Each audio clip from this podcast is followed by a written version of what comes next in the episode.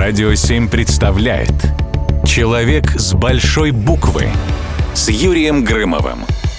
Молодой человек робко расхаживал по мастерской художника и завороженно рассматривал картины. «Я возьму вот это», — решительно обратился к автору, Василию Худякову. «Чем же она вас так привлекла?» «Позвольте поинтересоваться», — ответил художник.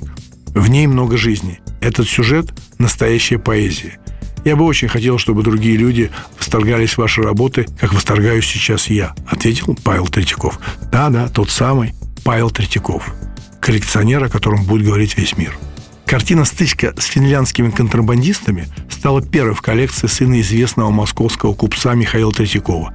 Обошлась ему, кстати, в 450 рублей. По тем временам это довольно-таки солидная сумма.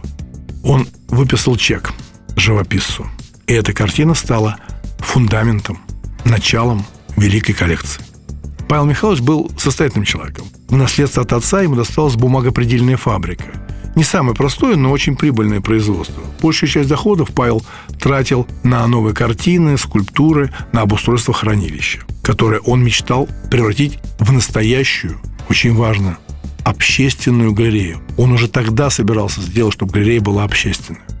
Шутка ли, уже через 11 лет после приобретения первой картины коллекция Павла Михайловича насчитывала более тысячи картин, почти пять сотен рисунков и десятки скульптур.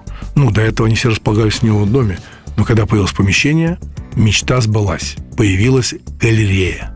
И, что очень важно, Третьяков создал свою коллекцию с нуля, ориентируясь только на собственный вкус.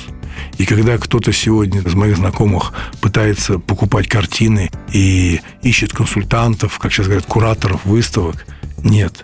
Надо ориентироваться только на собственный вкус. Это ваша коллекция. Это не коллекция вашего консультанта или эксперта по современному искусству.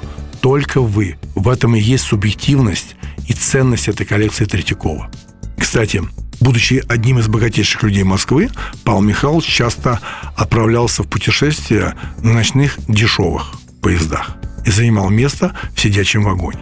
Он деньги тратил на свое увлечение. Ну и, конечно, как любой русский человек, главным своим богатством он считал свою большую семью и, конечно, свою коллекцию, которую завещал народу.